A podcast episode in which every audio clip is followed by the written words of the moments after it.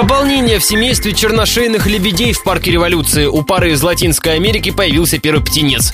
С его рождением можно утверждать об акклиматизации птиц. Им понадобилось на это 7 лет.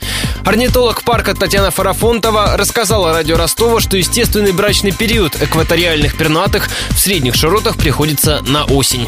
Мне с большим трудом получилось перевести на то, чтобы они весной несли яйца, приводили летом потомство, потому что когда у нас наступает зима, у них по генетической памяти наступает лето. И они мне первые годы давали в сентябре малышей, в конце августа. Это было очень сложно, были потери.